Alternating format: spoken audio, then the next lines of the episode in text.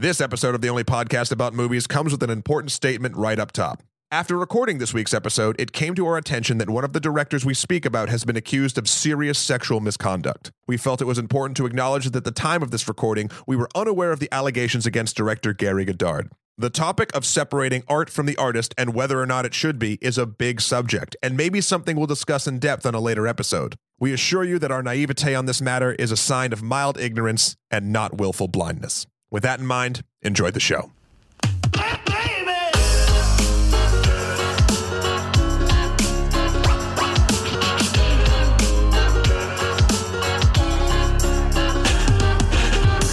What is up, Internet? I wonder why they put the food on these little white sticks. My name is Matthew Kroll, And it's pretty, but is it art? My name is Shahir Daud. and this is the only podcast about movies, specifically our 150th episode special, our Desert Island films. 150 episodes. You know, I did the math, and I think that means we've got 7.5 full 24 hour days of content that you could listen to. That's not true. That is absolutely true.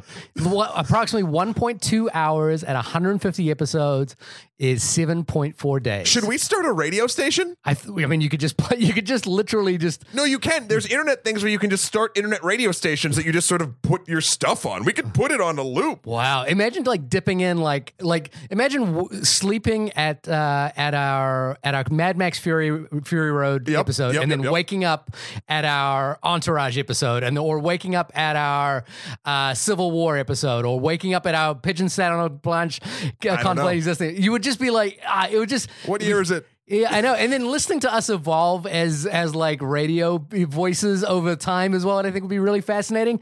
Anyway, Matt, 150 episodes. Wow. We did it, buddy. Congratulations. Congratulations. It's not quite the same milestone as 100. No, well, we did something special for 100. It's Go back and listen like, to that if you, know, want. It's it's it's 100 plus point five. But you had this really fun idea. Yeah. And at first I was like, what do desserts have to do with Yeah. films? I do do that. I spell dessert with a D E S S uh, all the Look, time. I'm spelling is not a strength of mine whatsoever. But but you had this idea of of and I'll let you sort of pitch it, but the concept of a desert island film. What our desert island film would be, and then we'd both watch them and sort of talk about the other ones or how, how do you want to do this? So do the this? scenario is this: Imagine, Mr. Kroll, Mm. you and I are on a plane, say to the southern hemisphere. Say we were flying to my homeland. okay, we're, go, we're going to New Zealand. But but for some reason at the gate, Sure. you were upgraded to first class. I mean, for some reason, For of some course, of course, So I you're sitting in the front of the plane, sipping champagne with those like extra big screens that they give the you know the special people, yeah, and Yeah. I'm like crammed up in the back seat. You know, like Wait, why don't you get first class? no, I I'm, I'm just like crammed up in cattle class all the way in the back, like my feet, you know, like jammed up against the seat in front of me. Okay, Trying okay. to like hold a laptop or an iPad or something while like eating that shitty food that they give you.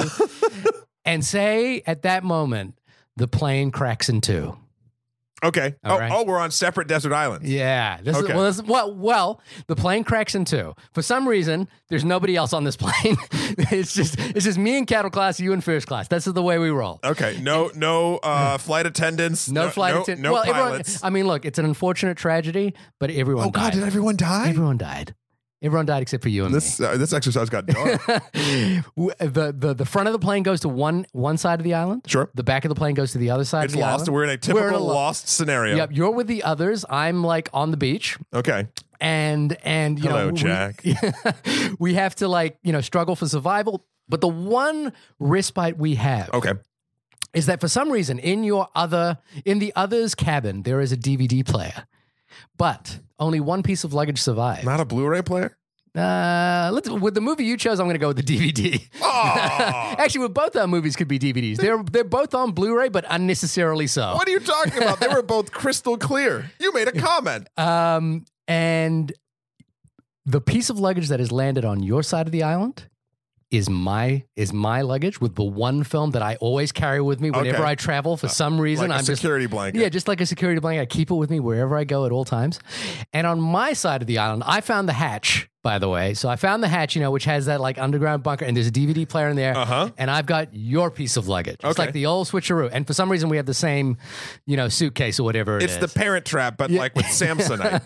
and now we are stuck on the on this desert island with only one movie each to watch, and that is the other person's movie. Okay. So I wanted to like I I, I know that's an So- elaborate setup. no, no, but the setup, this, the setup isn't very is very important, and I think um, you know we'll both be talking about each other's films, but I think even before that, uh, we should talk about why that would be our movie. Why would that be our movie? But even before that, before before that, you listen, the you preamble to the the pr- the prologue, the preamble. the uh, uh, the this idea is wonderful. I'm glad you set it up. But something else that I absolutely do love is hearing from our wonderful, wonderful listeners. Um, yes. And uh, our wonderful listeners could email us at onlymoviepodcast at gmail.com or hit us up on Twitter at onlymoviepod. And sometimes we get very, very smart people emailing us in. Uh, uh, Most times, in fact, it's normally to tell us we did something wrong. and in this case, it was someone telling me that I had done something wrong. Oh, this is my favorite kind of email. Uh, this email is actually from someone I know, but who I haven't spoken to in a little while. They've moved to another country, uh, and they their uh, prefix on their name is a doctor, and they are a biochemist. And uh, on our annihilation episode, I happened to talk about a few things that related to biochemistry, Okay. or biology in general. Sure. And Dr. De Silva, who is a biochemist at the uni- uh, at the University of Edinburgh, Okay. uh, has Edinburgh. Edinburgh. He's in Edinburgh. um, uh, wrote and said, as per your conversation about HeLa cells, they are a cervical cancer cell named after Henrietta Lacks, H E L A, um, from whom the cells were isolated. So there is no such thing as trying to isolate HeLa cells before Henrietta. Best wishes, Raphael. Now, Okay. So I- he proved he proved you wrong. actually, technically, I, I emailed him back and I was like, that's not what I said, Oh De no! You went back and listened to yourself, I, didn't I you? I did go back and I was like, wait, I'm pretty sure that's not what I said. Um, so uh, when we're talking about Annihilation, I think a really interesting thing that happens in the movie Annihilation is there's a scene where uh, Natalie Portman's character is reading a book, The Immortal Life of Henrietta Lacks. It's a really amazing book. There's a great Radiolab episode about it. It was made into an HBO movie starring Oprah Winfrey, which is not very good. Um, but it's a really fascinating story uh, about the the where the HeLa cell came from, as Dr. De Silva mentioned, um, and and I talked about it as a, as an interesting analogy to what was happening in the film because it's an immortal cell. Um, I think maybe where Dr. De Silva uh, got confused was I said Henrietta Lacks was the patient zero for um, for the HeLa cell, and I think he took that to mean that we were looking for the HeLa cell before. that. Ah. I- uh, what I meant was that that was where the HeLa cell came from. I just choose not to argue with doctors. No, I wouldn't, but I I live with one, and uh, Oh well, yeah, okay. I, I, well, I wouldn't argue with Chevalier either. no, you shouldn't. It's, it it goes horribly every time.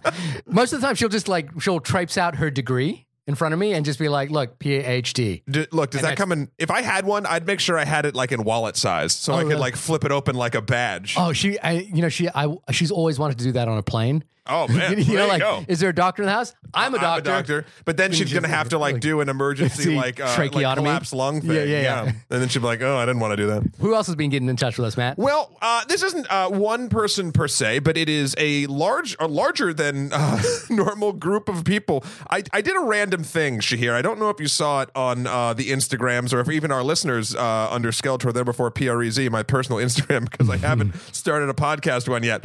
Um, I posted a picture because we are doing um, upcoming specials in the in the road to Infinity War. Let's uh, let's put an asterisk on the we there. Well, that is true. Well, okay, so me and uh, the wonderful uh, and talented uh, comedian uh, of Girl Code fame, Shalia Evans, and I are doing a three part retrospective coming up. They're going to be bonus episodes, so if you don't like Marvel stuff, that's cool. Although, why are you here? Just kidding. Um, the, there'll be sort of bonus episodes between regular reviews, uh, but we're going to do one on Phase One, Phase Two, and Phase Three. So I am now in the thick hmm. of rewatching every Marvel film. Which, by the way, AMC hmm. is doing another marathon, and it's like 34 hours, and I think that's silly. I, uh, could you imagine the smell in that place? Oh no! I mean, I've been to. Have you been to a 24 hour movie marathon or no, anything like that? No, I think the longest I've done. I think I did. Uh, I did the one up to Avengers, so that's a lot, but that's Right. like 12 hours ish. Oh God, Yeah. it's horrible. Anyway, um, but so I was like, oh, I own all these on Blu-ray, and then I like put them all on the floor, and they looked really nice, uh, you know, in the phases and the rows. But then the one, obviously, because Black Panther is still in theaters, uh, that space was empty.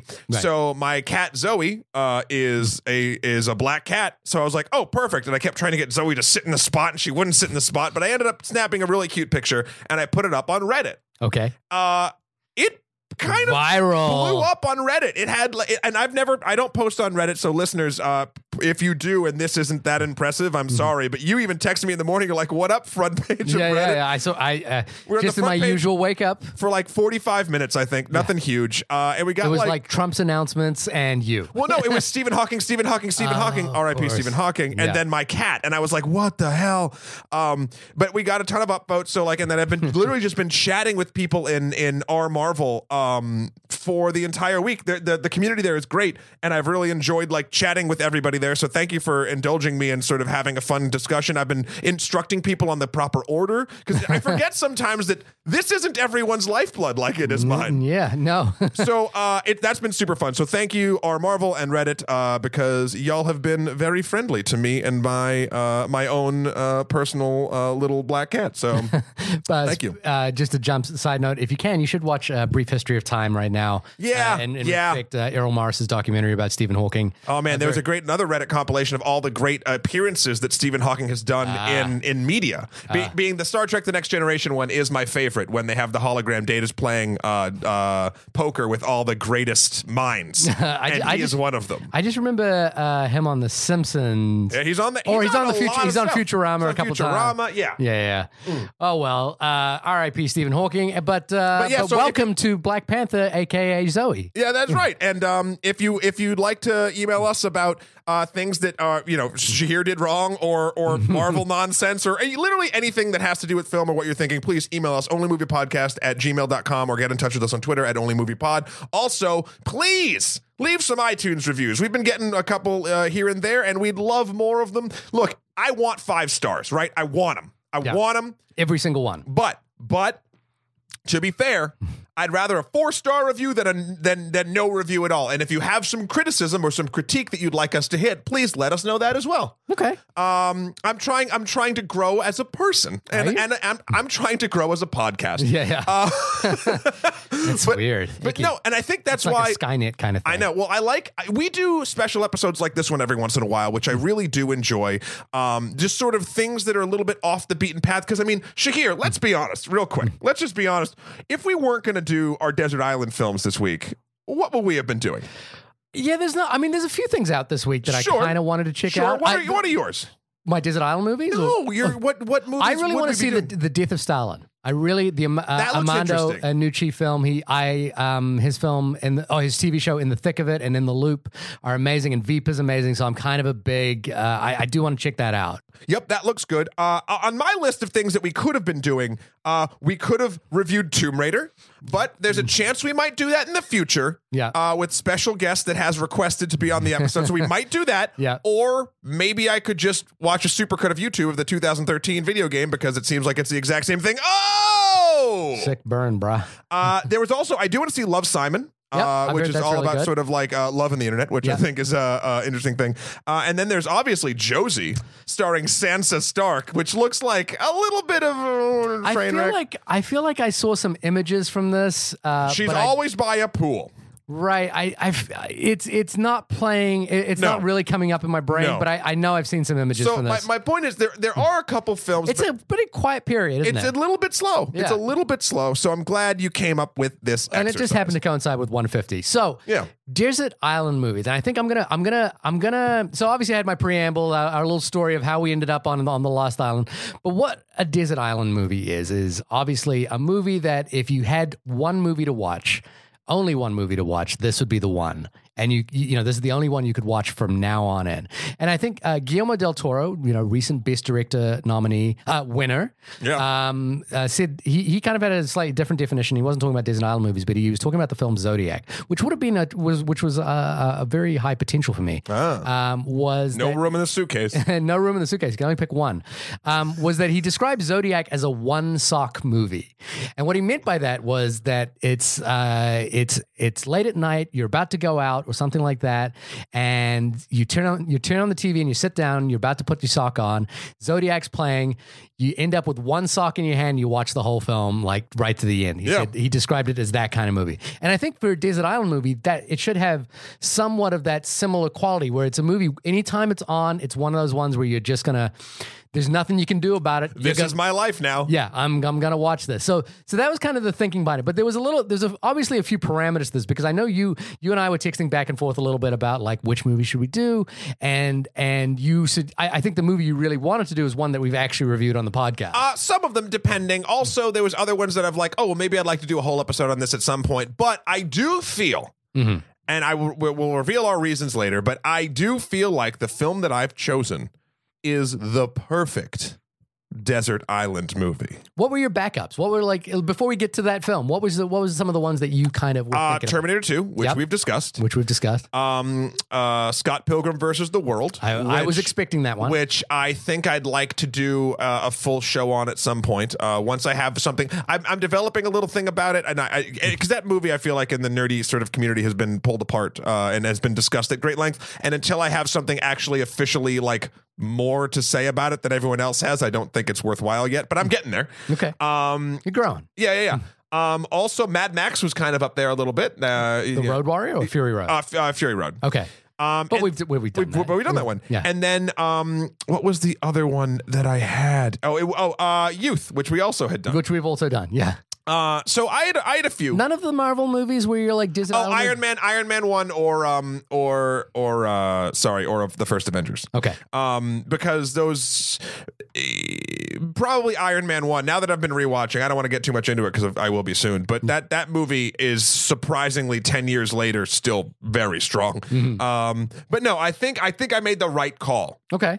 And I- what about you? What were your runners up? my runners up? These are movies Because we can't fit more than one Blu-ray in a suitcase, Yeah. or we can't put them on a drive, Nope. or or we live card. in like some alternate universe where iPods never came out. nope. Um, I uh, Heat was one of them. Michael Mann's film. There were there were Mm-hmm. a couple of Michael Mann movies on here for some reason. Heat and The Insider are two movies that I kind of love. Sure. Zodiac uh, was another one. Yep. Uh, Doctor Strangelove was was a definite choice of mine. I thought you were going a different direction Oh, what would you what do you think? because you're like Doctor Strange. I'm like love, and I was like, oh yeah, no, that's good too. Oh no, no, not Doctor Strange. yeah, Doctor Strange, the movie, the, the only Marvel movie which is which we which I wasn't there for happens to be my favorite movie of all time. Shout out to John Gabris. Um, Out of Sight, the Steven Soderbergh film was was another choice, Mm-hmm. and then I kind of want. I was like, oh.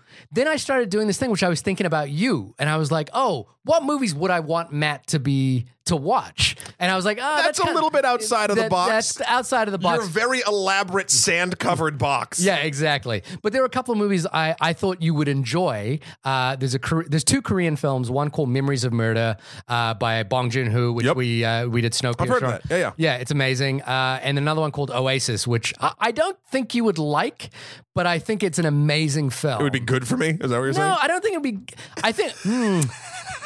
I think okay. anyone who sits down to watch this movie walks away going, "Holy shit! I can't believe that be good for got made." Yeah. I don't know if you'd like it though. That's all You know what I mean? Um, Michael is The Piano Teacher was the other one. Um, and uh, but but eventually I landed on one film that when I, I think like you. When I sat down to think about it, it just made sense. It was Sure. like this is this is actually the one I would probably pack with me wherever I go. That makes sense. Uh, so, so whose suitcase? Who? wh- What? What side of the island? Either in the in the hatch or with the others? Where? Where do we want to begin this journey? Should we just like open them at the same time? Well, uh, no. Well, I mean, we could. That would just be awkward on a on an audio podcast. Yeah, I don't think that works. okay. Uh, Why don't you tell me? Well, I'll tell you what yours was. You tell me what mine was, go. and then we'll start a review. Okay, so right. you go first about mine. Okay. The movie Matthew Kroll chose was directed by Gary Goddard. Not no relation to Drew Goddard. Nope. Nope, no relation to Drew Goddard. Masters of the Universe, the cinematic film adaptation of He-Man and the Masters of the Universe. That is right. Say no more. Yeah. Matt, what what film did I pick for you? I opened up Shahir's luggage, much more stylish than mine. I will say. I think Though I, I, was traveling in cattle class. I look. I don't know why they upped my ticket. It doesn't make any sense. But I opened that thing up, and underneath all of the essays on on cinema in general, and and a lot of papers that just read I taught film school. Yeah. I don't know. It's like over and over again, like you got in trouble at a chalkboard. I found the Criterion Collection Blu-ray disc of a, the one and only, I would say, documentary about fraud and fakery. Mhm. F for fake. F for Orson fake. Welles. Yeah. What did you think? no, no, okay. I mean, okay. these are so, you know what's hilarious about these is that I think someone on Twitter was calling out how like every review we do isn't actually about the movie; it's about us, our personalities as individuals Sure. and how we come to the movie, which I think is very accurate. That's what we do. Yeah. Um, and these picks couldn't be more accurate. Yeah. In the in that description. If there's one thing we're good at is staying on brand. yeah, we're very much on brand. Uh, look, uh, I mean, I, well, how do you? Uh, do- Let- let- I'll jump into Masters of the Universe. Okay. Because so, so for, for me, Masters of the Universe is an interesting one because I, I think the case with have you had you seen F for Fake before? I had not. Had you heard of it before? Yes. You'd heard of it before. Yes. So the thing with Masters of the Universe is not only had I heard of it before, I have seen this movie so many times. It I, shocked me when I found out. uh, as a little kid, I was obsessed with He-Man, uh, as as most little kids were. I grew up around that period, 1982 to 1987, which was the big He-Man years, and Master of the Universe came out. What was it? 1987. You know, prime. Uh, Prime time for Shahir uh, watching movies, and and of course it was a live action adaptation of this toy that I absolutely loved and had, and it was one of those things where, um, again, this would have been while I was in Fiji. So uh, the, the other thing in Fiji is we didn't have TV, so we only had VHS copies, which meant we could rewatch things infinitely. You would rent a VHS copy of a movie and you would, you know, and you would hold it for a week or two and you could just watch it as many times as you want. So I did a lot of rewatching. And eventually I think I owned my own copy of Masters of the Universe. And it was one of those things that I would, um, whenever like my parents went to dinner parties or anything like that, and they had to bring, you know, the kids Oh, come yes. along. It was the film we would take to like entertain the kids, you know, while they were off having the dinner party. Yeah. And and so I I've seen this movie a bunch. Yeah. I and I actually had I even watched it recently because I think it popped up on Hulu or Netflix, and I kind of just popped it up as a nostalgia factor, and I mm-hmm. was like, oh cool, I want to just see where this was. And so here's my initial thoughts about it. There's no way I'm I'm gonna defend this as a good movie. I'm, I'm, I'm not gonna do that. But what I will say is I do like this movie a lot on a personal level. Me personally enjoys watching this movie. Then why? Then let's pause. Let's pause there, right there. Then why isn't it good? I'm not talking about like you know individual craftsmanship and quality of filmmaking and like the most artful uh, telling of the of a story of a bunch of hunks of plastic that we used to smash together on playgrounds. I'm talking about if you enjoy the film. Why is it not a good movie? In Because that, that well, I mean, do you think The Room is a good movie?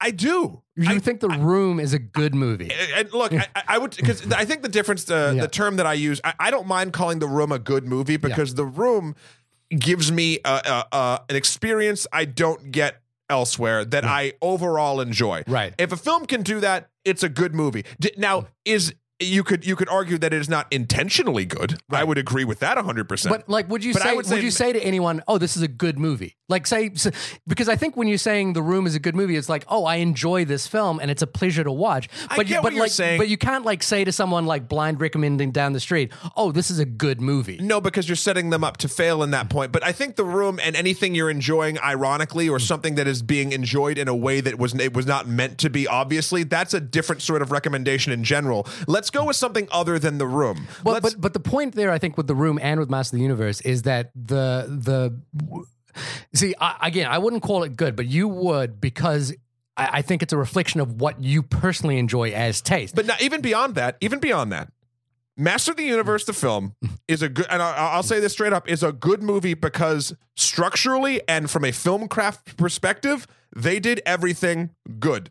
They did everything okay. Nothing's going to blow you away, but it is a competent film with with with decent cinematography, uh, great acting in one spot, and then a bunch of mediocre acting in another spot. And you know what I would actually compare it to is The Godfather Part Three, which is which uh, which I would say Maybe. i- i- i- is not a good movie, but is has some great moments in it. Yeah, yeah, but And it makes sense, and I it's do, structurally I do sound. Say, I think I think you and I get hung up on on terminology a lot. Spoiler alert. Mm. Uh, but the I, I think I just have a hard time because like I would never call it a great movie. Like Mm. for instance, when you mentioned like I think well no, let's put it this way. I think it's great Mm. Yeah. because of my nostalgia and because of things that I'll talk about later on in this episode. But even be like I do honestly feel like if you strip away my love of a thing, I think it is a and by good, I mean like uh, you know, 50 to 60 out of 100 i mean like Right. that sort of thing it's it's a good the, it doesn't do anything egregiously wrong to be like that's a bad movie Right. it's a good movie it's a solid enough I think if we're if we're using that, if we're gonna get hung up on terminology there, I would say which we never do I would say it's an okay movie. Like to me, good is a slightly different bar than okay what this and movie I, is. that's that's i will i will concede to that sort of point or that sort it's of thinking you're right. It's not egregiously bad. Although Dolph Lundgren is his acting is the worst part of the film is pretty bad and like and like what if he is the main character of the movie this movie He's has, not the main character. has some problems there's a reason it's called master of the universe and not called he-man there's a reason Okay. Um, it's funny though. You've you've jumped in to defend this film right away. Yeah, Uh, well, you know, you know, I- I, just didn't like the terminology. I think it's as a good movie, or in your in your words, in your thing, it is an okay movie. it's an okay movie, and I enjoy it because it reminds me of of repeated viewings that I would have of it, and I gain a lot of pleasure from just rewatching scenes that I have seen many a time before. Mm-hmm. Um, and and I think you know uh, what it does. You know, and the other thing I was thinking about when I watched it, I was like, oh, Matt. You know, I I, I suddenly get why Matt loves Thor. Because Master of the Universe is the prototype for the first Thor movie. It is Really, honestly, it's the prototype for the second one. Oh no, no, no, it's no, the no, prototype for the first it's the one. first It's- one. You're it's right. the Fish first- out of water. Fish out of water. Like, Yeah. let's not do it on Asgard. Let's put them on Earth. Um, Yep. It's cheaper that way. It's a lot cheaper that way. Let's have someone on Asgard trying to get it back. All Mm-hmm. that yada yada yada. It's it's it's it's exactly that movie. And in fact, I've been reading um, a book uh, uh, this week called uh, The Big Picture, which is about the history of the Marvel Cinematic Universe, and they talk a lot about how um, the the the cost savings in Thor were exactly the same rationale for Master of the Universe, where Yeah. it was literally like we've got to get we we can't afford to do Asgard. Let's just get do a little bit of Asgard at the beginning, maybe a little bit at the end, but let's get them on Earth into a location that we can actually afford. like a town they build three square blocks of to blow up. Yeah, the the book the book is called The Big Picture: The Fight for the Future of Movies by Ben Fritz. Very good, very good book. Um, uh, really all based on the Sony hacks, by the way. Um, Ooh, hacks on hacks on hacks. um, so so coming back to uh, He-Man, Dolph Lundgren certainly looks the part.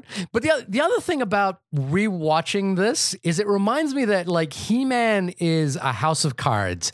It is literally like a hodgepodge of mythology from all sorts of different things kind of like thrown together. Sometimes it works, sometimes it doesn't. I remember owning I think the thing was I owned the toy and the toy was really unique in that it was like bulky and muscular and it like had this sort of like they were taller than most action figures at the time. and and they had this sort of like um, detail to the musculature, which was like really intricate, and it felt, you know, it, there was something very tactile about it that, that was really different to like owning a GI Joe or a mask or something like that. The. Netflix series, uh, "The Toys That Made Us," Yeah, uh, I is really that. great. I haven't watched the He-Man one. That's the one I'm up next, but I've watched GI Joe and Barbie, and that whole time is so interesting about literally how a lot of our memories and a lot of our things that we've enjoyed when we were children in that time period were literally just consumerism, like Oh, entirely, everything. consumerism, and we're the first generation to experience that. Like from a, from a from a that like things that define us. Like no generation before us is looking at is is is dealing with the nostalgia bomb like we are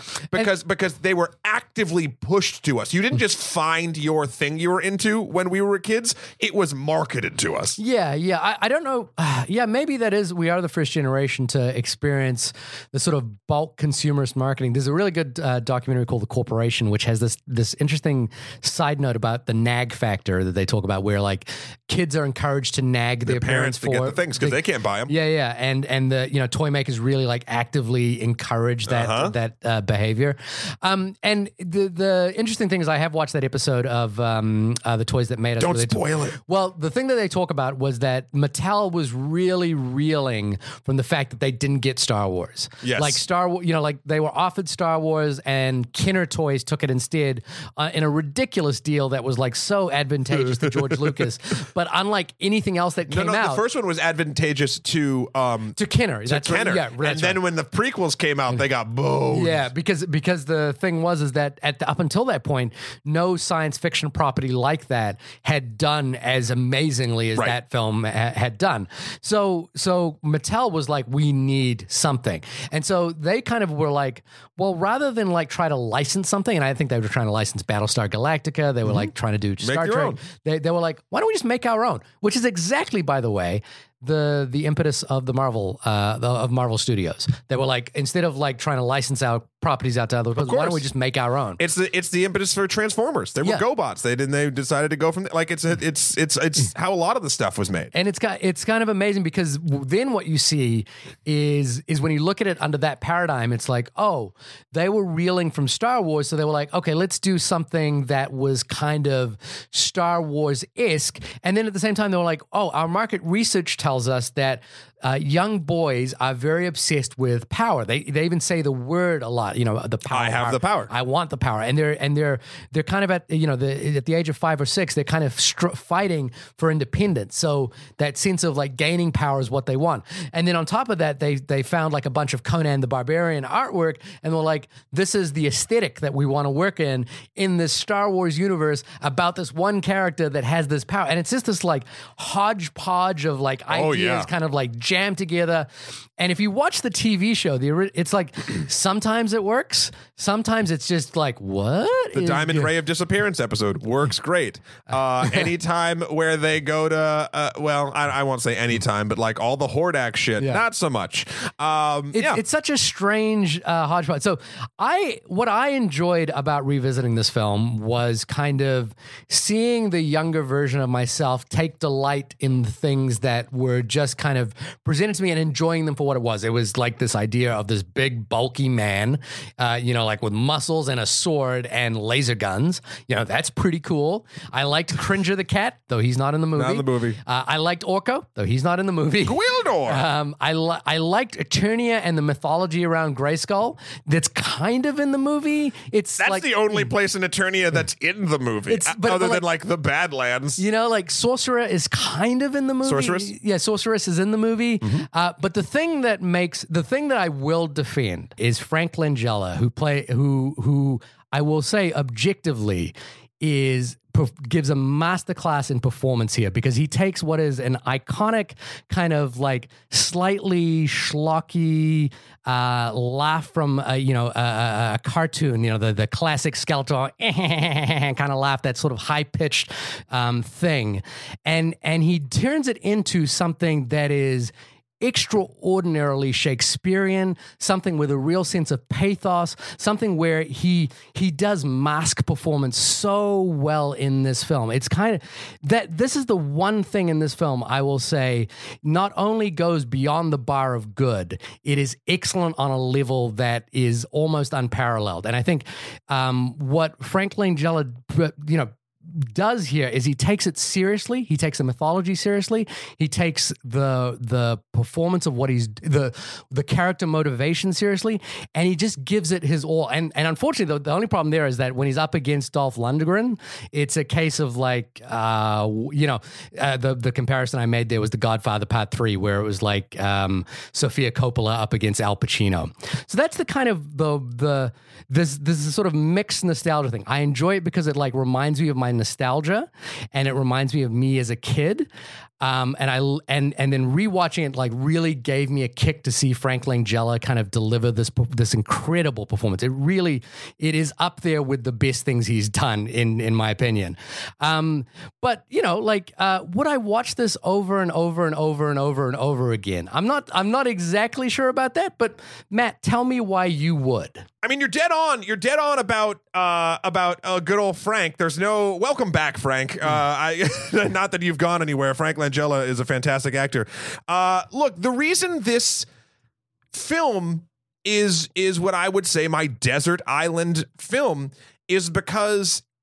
And and I, th- I do think it goes beyond nostalgia, but nostalgia definitely plays a part in it. I think for a film well, I, ha- I, I let's let's rewind. I have a jokey answer that's partway true, and then I have a real answer that's partially a joke. Okay. Uh, my jokey answer that is partially true is if we're crash landed on an island and I have to deal with the others, and I'm having to deal with all the stresses about surviving and trying to get these people to trust me, and I'm probably going to be put in a labor camp, and then I have to make this toxic gas that's eventually going to destroy the thing or whatever. Even if it's a more realistic island, I'm going to have to deal with food. I'm going to have to try to get rescued. It's going to be hard. I'm going to be working out like 12 to 18 hour days and i'm only going to have like a small moment of respite to to to sort of collect myself and collect my thoughts i need something that is both at the same time comforting uh smart where it needs to be, mindless where it needs to be, and maybe something that can teach me a thing or two about exile. So, uh, I, this movie, and that, and even sort of beyond that, and in a more serious tone, this is a film that every time I watch it, and I've probably watched it almost 50 times in my life if not more at this point. Just again same thing that you had said uh you know uh my my my grandfather back in the day who had HBO he was the only family member that had it taped it off it and we just burnt that VHS to the core just watching it over and over again. Um and the every time I've watched it that I can remember I've noticed something new. Okay.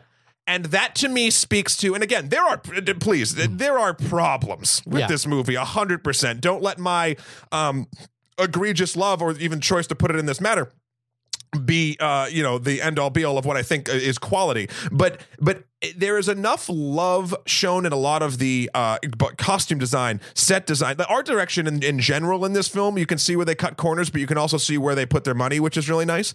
Um th- i just noticed different things. I've picked up on so much stuff especially because frank langella is the glue he's the main character. Skeletor is the main character of this of this thing. He has some of the best monologues. I think i've memorized them all.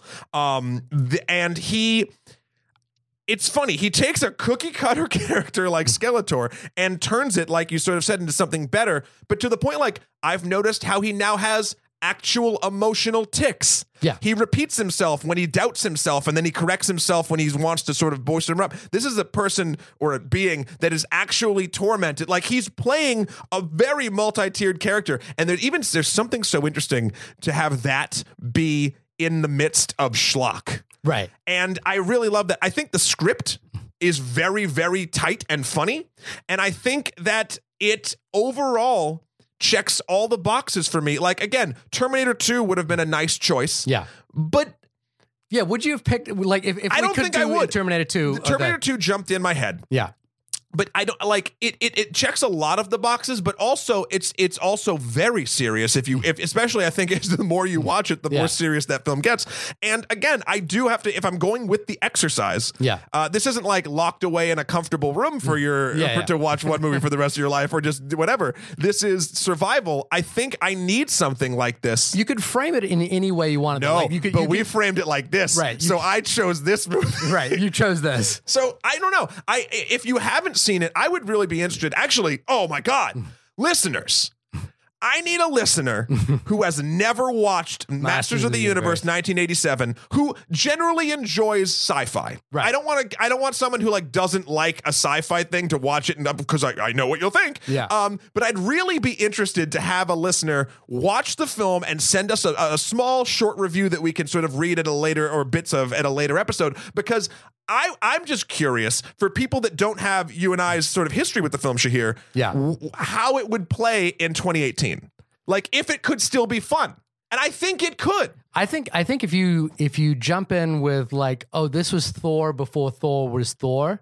This was like Thor for a different generation. Sure. I think that would that would like make it make sense. But like for example, my wife watched it with me, and she was like, you know, like just none of this landed for her. None of not. Well, she's not a huge sci-fi nut, is she? not a huge sci-fi nut, but it also like it kind of speaks to as well. I think the nostalgia place that you and I are coming from, Yeah. which was like young boys that are into He Man, and and if you're not, you know, like even Sure. having Teela or She-Ra or all that stuff doesn't. If you're not into that, it's like it's it's sort of a hodgepodge of stuff. I want someone who really enjoyed Star Trek The Next Generation who's never seen Masters of the Universe to watch Masters of the Universe. You know what I also really did like? I remember the I- I remember this as a kid and I hadn't thought about it for a long time, but the mythology around the key, the, the Cosmic Key. the cosmic key and like the way it played music, I remember that being much like much more incredible but then there's this but then you like in the movie you see Gwildor like jamming at it with like his like big chubby fingers you know, and it's like uh you know like I, I just remember it being like this sort of mystical thing, and I and you know uh, what a sort of a tale from back then was that I would like we would have like woods near us, and I would run into them, you know, when we were playing, and I would look for things like that and be like, oh, when is this thing gonna? So it really did spark the imagination Yes. that way. Yeah. maybe if I was stuck on a desert island, that might be a good thing because it would like send me into hunter gatherer mode. There's something lots of there's lots of good things. So that's why I chose it. right. Um, so yeah, I mean, I mean, look, we could go into this. I could quote you the entire script. That's not the point. Uh, but But you love this film. I love this film, and and and now, since everything comes to he who waits, and Shahir has waited so very long for this moment. if for fake. F for fake. I open up the luggage. I get off my shift at the quarry or whatever uh, Ben is making me dig uh, to to appease Jacob on the on the friggin' others island. wow, lots of lost references in my head today. Do you think you guys get together and watch it together, or you, I would make them eventually, unless they take it from me. Gotcha. Uh, F for fake. Uh, this is a 1973 uh, d- doc documentary. I'm gonna I'm gonna stay silent because I want you to just I want to see what you because I, I didn't give you any information about it. No, and I'd heard about it, and I heard it was about. Uh, I mean, actually, you know, I, I quoted it a little bit before. A documentary about fraud and fakery is literally the only thing on IMDb to actually sort of. Uh, uh, to you know, when we read the IMDb synopsis, I was like, I guess that's true. So this is Orson Welles, and and again, I. I kind of do want you to jump in from time to time because I feel like I think uh, one reason I thought you chose this film as your your desert island movie is because one viewing is not enough. uh, so like I I feel like I have that one viewing mindset of it, and I got some questions. Right. Okay. Um, but the but it's basically um, did this film come about? This is the main question that'll sort of do my. Did it come about? He was making one film, and then he decided that uh, he found out some information, then sort of twisted it into this film. Is there a mythology behind it in that way? There is a mythology behind this movie that's pretty rich and deep and crazy.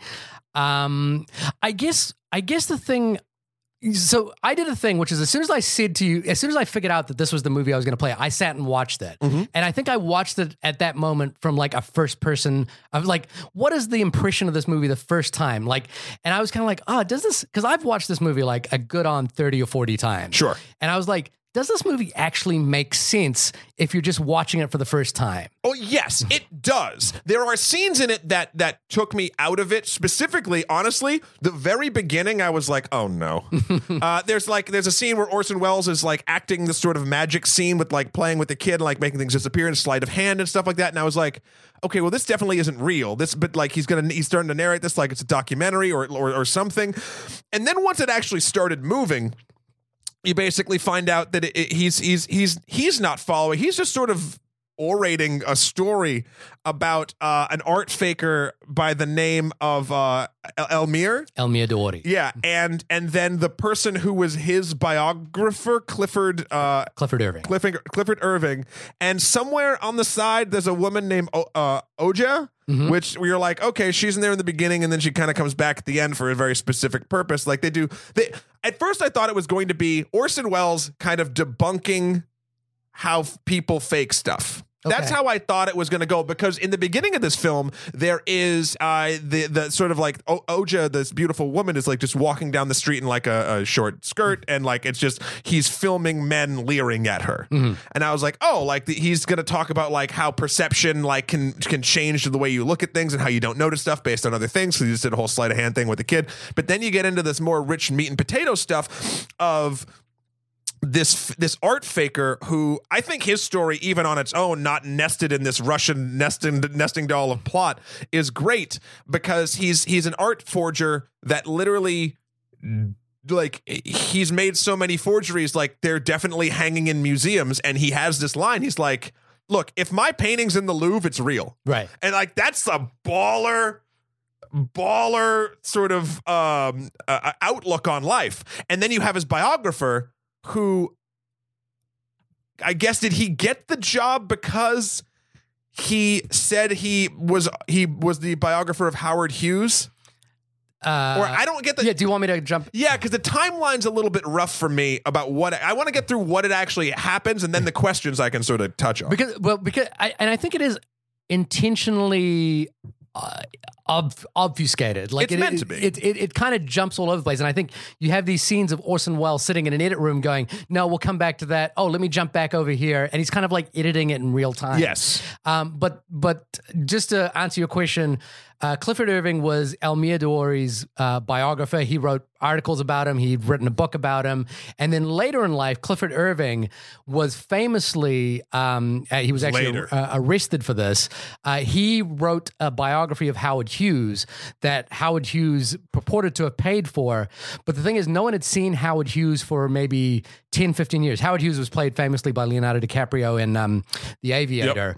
And, and Howard Hughes kind of eventually debunked this. And it became this question of like, well, did Clifford Irving learn how to do fakery because he spent so much time with one of the world's greatest art forgers? Yeah, probably. Um, and and so that's Yeah. kind of the the timeline of it. So you pick up a lot of different stuff. In the beginning of this movie, Orson Welles says to you, "Is like for the next hour, uh, you know, I, everything I'm going to tell you is absolutely true." And you've just seen this whole thing about like sleight of hand and fakery and and, and making uh, people pay attention to one thing when maybe they should be paying attention to another. Uh, you go down this whole thing, da da da da da, and uh, it it I I do always appreciate Orson Welles' sort of like one track mind when it comes to Howard Hughes. Like when Howard Hughes entered this picture, I was like. Yeah. Yeah. Like, of course, this is around this.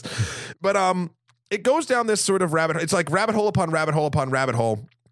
And then it talks about what like what actually a, a fake thing is versus real, which is kind of like the quote that I mentioned about uh, if it's in the Louvre or whatever. It's really look. I mean, and that's something when, where where the film really started to grab me because I am a I sign on, I co-sign hundred percent for the fake it until you make it mentality right.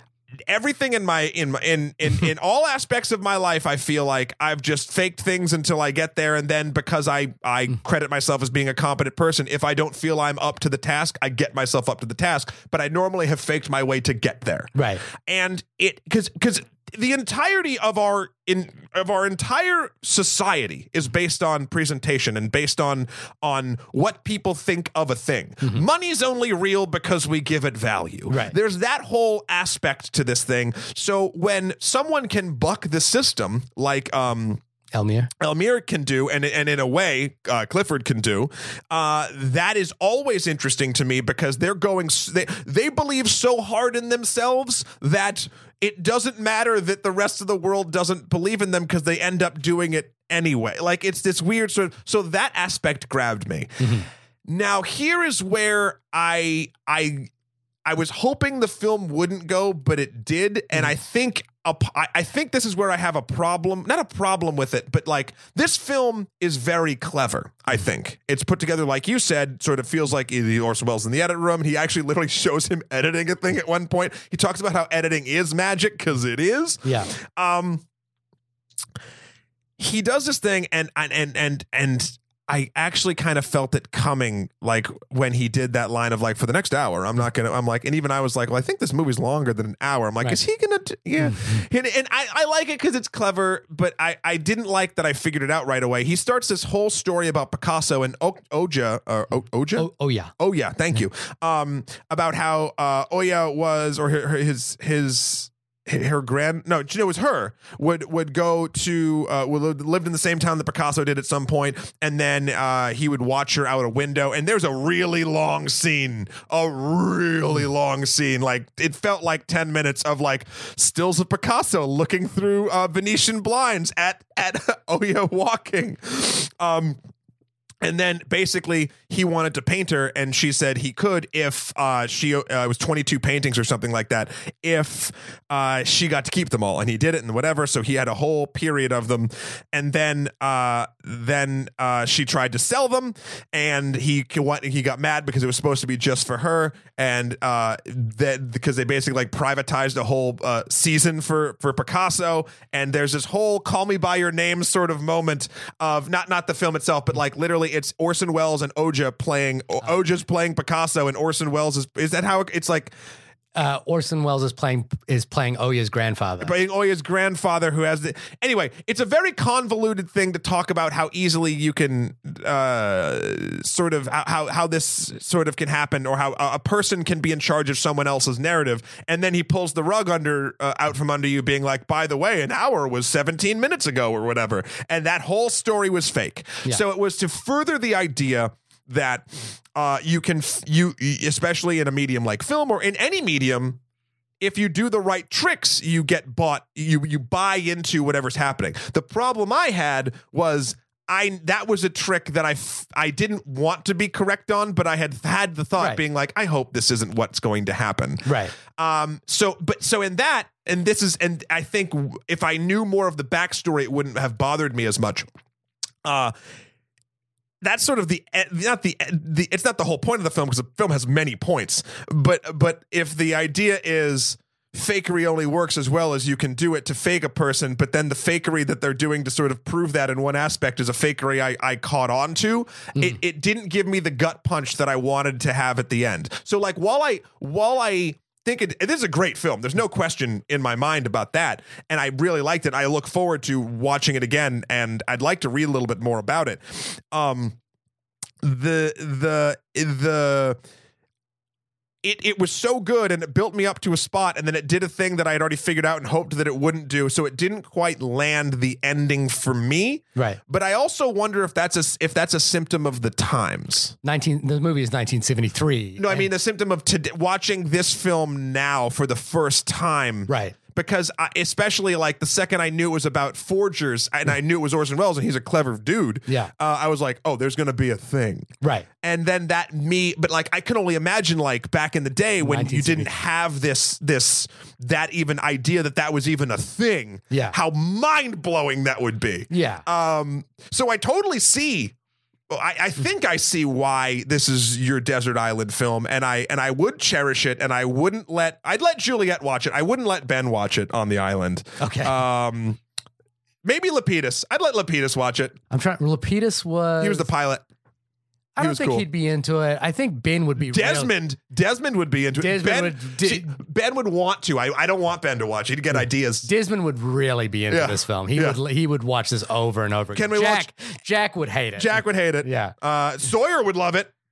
Maybe. Yeah. It's all about what Sawyer It's a con man. Yeah. Yeah, yeah, yeah, totally. Um, yeah. So so why in your in your head uh, would would this be your film? So this it was actually really hard for me to think about that question because I was like I was thinking the, the thing about Guillermo del Toro's one sock thing really just just stuck in my head.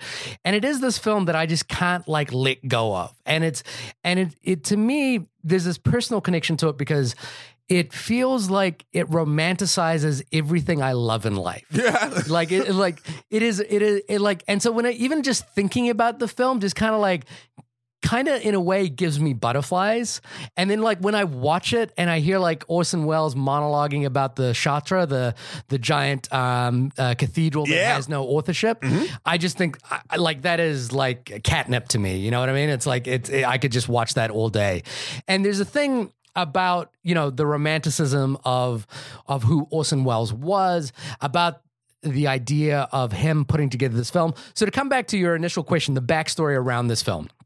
At the beginning of the movie, there was a guy who you kind of see a couple of times. He's wearing the Porky Pig T-shirt. Uh, Yeah. that guy's Fra- Francois Reichenbach. Yeah. Uh, Francois Reichenbach uh, was making a documentary about Elmyr, and he's kind of like, he just had all this footage. He'd been hanging out with Elmyr. He'd been hanging out with Clifford Irving for a little while, and he was friends with Orson Welles, and he said, Hey, could you edit this film for me? And Orson Welles, you got to remember, at this point in his life, had pretty much just fallen off the map of Hollywood. He was like, 200 pounds overweight. He would Yeah. like, he would, uh, his last known role was uh, Omnicron in Transformers a few years later than this. That was pretty much what he was doing. Unicron. Unicron.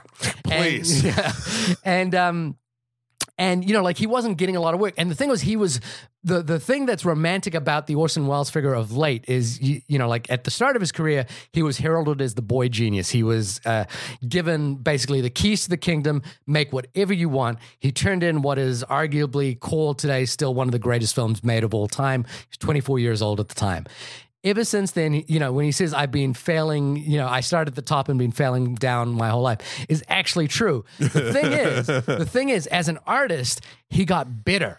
And he and to me, the thing about this is I think this is a better film than Citizen Kane because it is a film that it's scrapped together by like the the the you know the the seat of his pants. He has no money. He's trying to make at the same time as this. He's trying. He's been working on a, a version of Don Quixote for like years that Oh, he can't yeah. get financing for. Yeah, I forgot He's- about that. He's got like other films that he's been trying to make um, that just aren't going anywhere.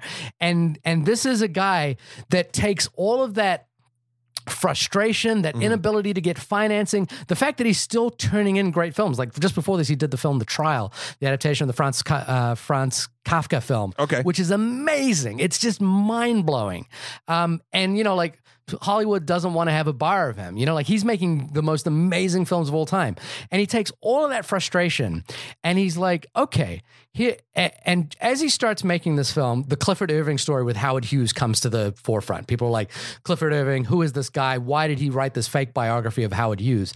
And so Orson Welles takes this documentary about the world's greatest art forger, which happens to feature Clifford Irving. Yeah. And then he says, okay, the reason why Elmyr has not reached the, the level of attainment is that he's not been validated by experts. He's not. Oh, he I did leave that out. I'm yeah, sorry. Yeah, he hasn't been he hasn't reached the sort of level of validation.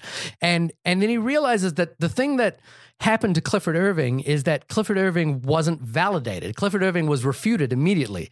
He was his his biography was immediately like torn apart because a voice of of Howard Hughes appears on this like phone and says, "No, that's not me." And they're like, "Who is?" You know, and Orson Welles asked the question. It was like a voice appeared out of nowhere, and suddenly Clifford Irving's career was gone. And and then Orson Welles then he takes that those two stories, and then he turns the whole film on its head and starts talking about his career and what he's done in his career and how he says like. I, I didn't know what I was doing when I started making movies. I said I was an actor, but I wasn't. But people believed me, so I just kept doing it. I made this incredible uh, uh, radio play, War of the Worlds, and it just you know like it- and and and other people play, replayed it and got arrested for what I did. Yeah. You know, if you remember the famous story, he he Yeah, yeah. played War of the Worlds as a real story on the radio, and people believed it and ran for the hills.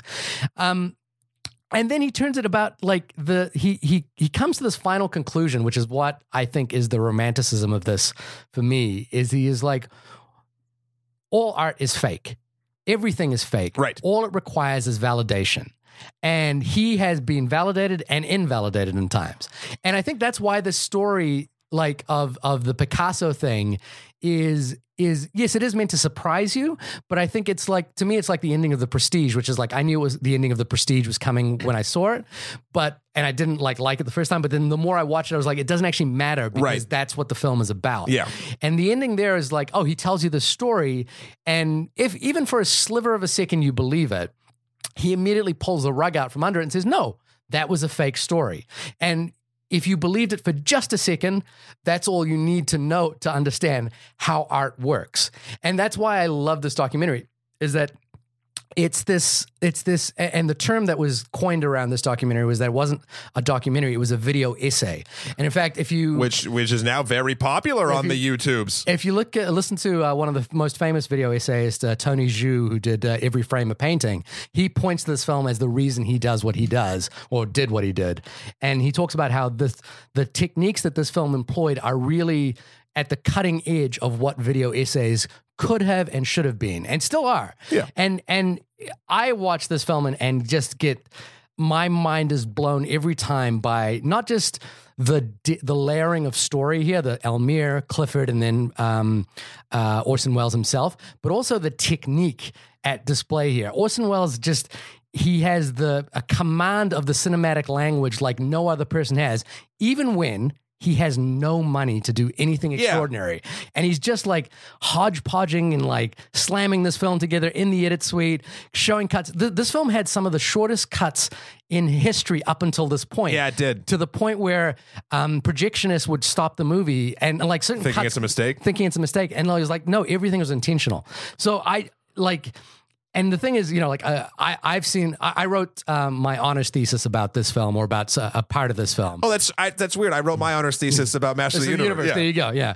And it was, and it was like, and, and you know, for that project, I would have I had to watch this like God knows how many times. Oh, I But- imagine. But but every time I watch this film, I just get excited about it. Now, I don't know.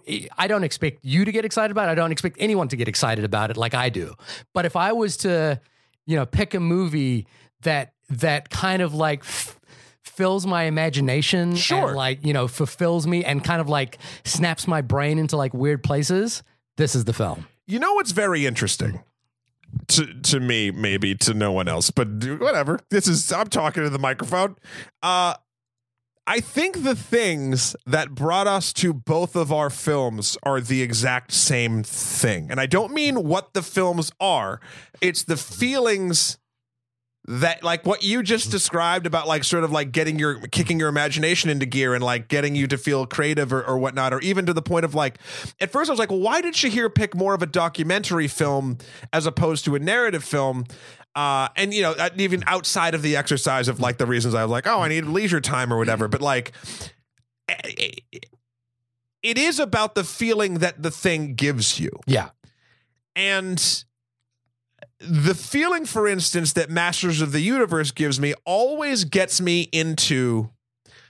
I used to make when I was a little kid, and I don't know. Did you ever make movies when you were like a little kid? Like, did you have like a crappy camera and like and make like stupid? Like, I used to make um videos uh, uh, of like uh I used to do like continuations of like Escape from New York. I'd make Escape from the Barn from my grandparents' farm when I was like 11. Yeah. and like I'd just make a bunch of stuff yeah this film Master of the Universe is the is the sort of stuff that even back then and now still makes me excited to create, which is weird because it's not crazy innovative. It's not like F for Fake. I feel like is especially at the time was like insanely innovative, and and it all of the things that you've just described that you really love about the film. How he didn't like the budget wasn't there, and he still managed to do it. And even though he was sort of failing his in his career as one thing, he was becoming a, a master at something else.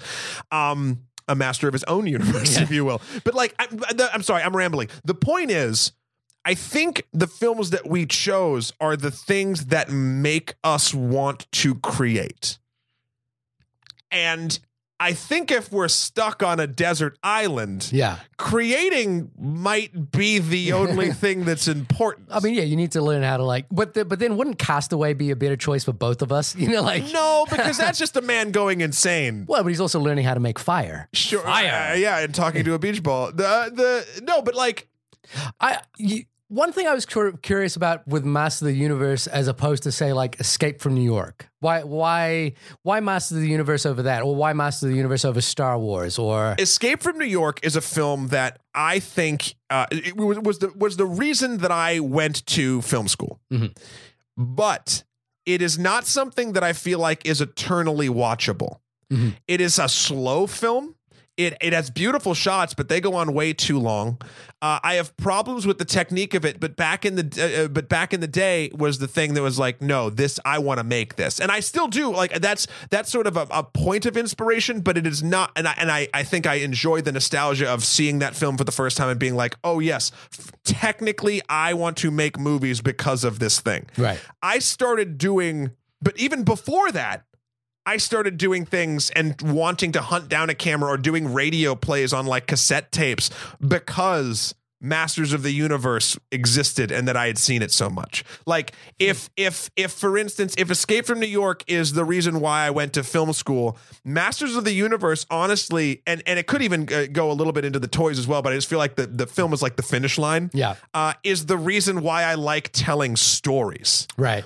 And again, it's not a great story. It's a good story, but it's a good story that's grounded in in in in what I consider um again, Frank Langella killed it. No one else really did acting wise. Everyone else on the crew I feel like did an okay job. The director hasn't directed a thing really since. He's Yeah. coming out with something soon. Yeah, and Evita, uh, Great. version of Evita. I love Evita. like- yeah, So I think um it's it, it- it's just that it's it's the perfect mix for me of again nostalgia definitely plays into it but it can't just be that because I feel like then it would be Escape from New York and it's just not. right. Um, it's I, I think you know it's curious if i was thinking about the film that made me want to make films i know i definitely the th- impetus to start creating was Transformers the movie. Yeah. The, Yeah. because because I The the cartoon. the cartoon movie. That's not- not but, Michael but Bay. It was, but it was like a, a crime of necessity that made me start creating it, which was that uh, we I couldn't dub the VH the VHS. I didn't. We didn't own two VHS Mm-hmm. players. We didn't know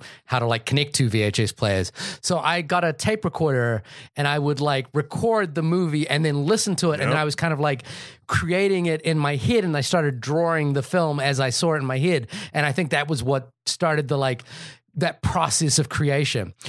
F for Fake, I think maybe crystallized a period in my life where I started realizing that film could be more than Just a story. Just a just a like a story, like a narrative, or like or or I think the thing was, you know, F for Fake also reminds me of a thing I have about um, Watchmen and The Wire.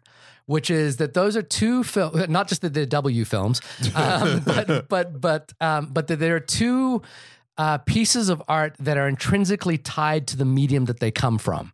So The Wire, to me, can't be anything other than a TV show. And because it tells a story through the medium of TV show, Yeah. the reason that it works is because it's a TV show. Mm-hmm. And I think the same thing about Watchmen, the graphic novel. The only, you know, the reason why that's so successful is it does things with the form of the graphic novel that only you could do with a graphic novel. I don't think that works quite as well as a movie, although I think um, Zack Snyder's adaptation is actually a pretty good adaptation. I Right. just don't think it translates very well. And I don't think it'll work as a novel or uh, maybe it'll work as a TV show. I don't know. hey, is it HBO or Showtime? Uh, I I think it's it's HBO because Damon Lindelof, our guy from uh, Lost, who's uh, who's uh, at the helm. Yep. Um, the thing for F for Fake was I I just kind of realized that all the things that I thought were important when making a movie weren't weren't important at all. And and what the other thing that I love about F for Fake is I feel like F for Fake is a direct tap in line into Orson Welles' brain, and I feel like I'm getting. Ex- I'm I'm seeing his thought process as he's thinking it. Yeah, you're being a psychic vampire. Yeah, and it and it's kind of and and I don't think a lot of movies have ever made me feel that way. Like like that I am directly in touch with another person's brain. And and I think, you know, like that that to me was profound. That to me was was was life-changing and that to me kind of validated the power of cinema. Mm-hmm. And that's why the movie meant a lot to me. And that's why I still like when I watch it I just there's something about it that like touches my the the very core of my being you know what I mean um but I don't expect everyone to love like my wife hates this movie she's like she's like every time I put it on and I'm watching it she's like oh god I, I don't want to hear Orson Welles like fucking drone on uh, ever again about like some bullshit I remember some friends came over and I was like I, I was like oh let's watch this movie because I there were there were movie people and they hated That's it That's the most depressing Yeah. experience when you're excited. Even a YouTube video, I Yeah. get sad. I'm like, this is the funniest thing. Yeah, yeah. And nope, no one. No, and I was like, oh yeah, but I, but I, you know, it's that thing is like I can watch this movie at the drop of a dime. If it's playing anywhere, I will watch it. You know, like if it's playing in a movie theater nearby, I will try to make time to go see it, even though I own it on Blu-ray. I've owned it on Blu-ray. I've owned it on DVD. I've had a pirated copy of it. I will buy it in any medium that it comes in. Yeah. Um, well, I think that's I think that is very important because the uh, desert island film, as we've described it, is is for us. Just because our luggage got mixed up doesn't mean the exercise. Like the original thing was, we could only watch this one thing. Yeah. and it's a personal experience, which is which is something that. I think, I mean, look, art in general, we all have sort of personal experiences with. And, you know, just because we're a film podcast, I'm not trying to discount uh, every other sort of art form that people latch onto music, painting, uh, you know, novels, etc. But, like, you know, these are things that for whatever reason have either mm, uh, in the past made us tick or continue to help us tick and they're all we're we're all unique snowflakes and, I and I mean that in a good way not in the weird way that it's now connotated Tomi in the Lahren media. might use Yeah. that use it against. I think also the other thing is is uh, these two choices are so Matt and Shahir. Aw, these two choices are so Matt and these Shahir. are so Matt and Shahir. The people who listen to this podcast will either fall into two camps, and there are two very tiny camps, and there will people who will love Masters of the Universe. I don't know if many of those people will have seen F for Fake. or there will be people who love F for Fake, and I don't know if many of those people will have seen Master of the Universe, and they will both be on either side going, "What the fuck is this person talking about? like, what the fuck is this?" And and I think that's kind of where it works you know what i mean? Like because it is kind of about the the fact that cinema is broad. Filmmaking is is a broad subject that that goes i that that speaks to a lot of different things. And i think that that this this exercise kind of highlighted the Matt and Shahir paradigm of of what we love. I, I'm curious though. I I think I I definitely have a soft spot for Master of the Universe. It, it's a tricky one because I've seen it so of many times, and I didn't know that. I, mean, I think you told me it once, but it didn't register when I had picked it. Yeah. Uh, yeah. I, I don't know if, F for Fake is kind of something you would watch again. oh yeah, hundred percent. I think I should watch it again. I I um But did you enjoy it?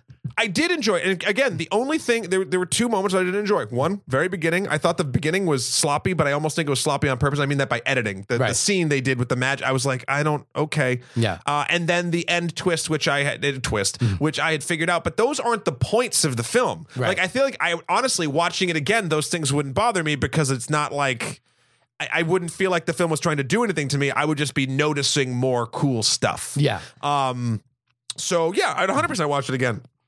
And you live a block away, so that'll probably happen. um, yeah, So this has been the the 150th episode. the only podcast about F for fake and Masters of the Universe. That statement I can guarantee. that is a double feature that will never happen. And I it- did it in one day. You did a double feature of F for Fake and Masters of the Universe. Nobody in the history of cinema is ever going to watch those two movies I back hope to back. I hope our listeners do, and I want you to tell us about it. Where can people tell us if they decide to go on this weird, lost, uh, you know, man in the cabin journey with us? Uh, you can grow your beard out long and build a fire around a log table at uh, and g- email us in about that fire with maybe a video of it. I don't know. At onlymoviepodcast at gmail.com. I think the thing I'm also interested in in hearing from, and you can do this on Twitter at onlymoviepod, is is what are your desert island movies? what Oh, are the yeah. movies that get you so excited, so breathlessly excited about filmmaking, about watching movies, about feeling emotionally connected to the filmmaker or the art or the story or whatever it is. What would be your desert island film if you were stuck in the front or the back of the plane? You can get us, or the middle. Maybe you were in the middle of the plane. Maybe you were another passenger that we didn't even know was there. Um, yeah, let us know that. Also, you can let us know on Facebook. We go to Facebook still uh, from time to time. We post stuff there. I just posted the new Infinity War trailer that Shahir should not watch. Definitely did not watch. Um, and yeah, uh, oh, Shahir, when you are when you are not falling from the sky trying to survive with only one piece of cinema that you accidentally gleaned from my luggage, where can folks find you? Uh, did I survive? Maybe I just dreamt the whole thing. A la lost. I don't know. Ah. Or did they? Did they? Um, you can find me at my website, shahirdaud.com. That's S H A H I R D A U D. Matt, when you are not ripping down the wood from your log, comfortable log cabin, Right. might I add, Yep. which I don't have on my side of the Sure, island. we have a hatch. Yeah, I, I mean, where can people find you and your woodworking um, apparel that you sell? You can find me at the Gazelle Station uh, at at um, m a t t h e w k r o l dot com for my life and works. Also, Skeletor, the number four P R E Z on Instagram and Emperor MSK on Twitter. Also, this week, um, I guested on a very lovely podcast called "Show Me the Meaning" by the gentleman over at Wisecrack. Uh, they were kind enough to put me and Mr. James Portnow from Extra Credits on their Annihilation podcast, and that dropped this week. So please check that out if you already haven't. They were lovely. It's all about the philosophy behind film, and Annihilation was an interesting one because there is some, but I think there's actually more philosophy behind the making of Annihilation. Than Okay. there actually is, and, I and I think it's in tandem. It's very strange. I will check it out. So yeah, check that out. And uh, yeah, I guess we will see y'all, or you'll hear us next week, right? Uh, everything I've said for the last 10 minutes has been a complete lie. Oh no! Oh my God! Was yours? Was you? yeah, I hate it for fake. It was It- was it? Was it Heather's? Is your favorite yeah, movie my, favorite, Heather's? my favorite movie is 21 Jump Street. there we go. The remake. No, no, just the original, the made for TV version with Johnny Depp. Okay. That was that's my jam. That's the movie I want to watch. Wow. Everything I've said is a lie, and F for Fake uh, is a terrible movie. Well, the cake is a lie. The cake is a lie.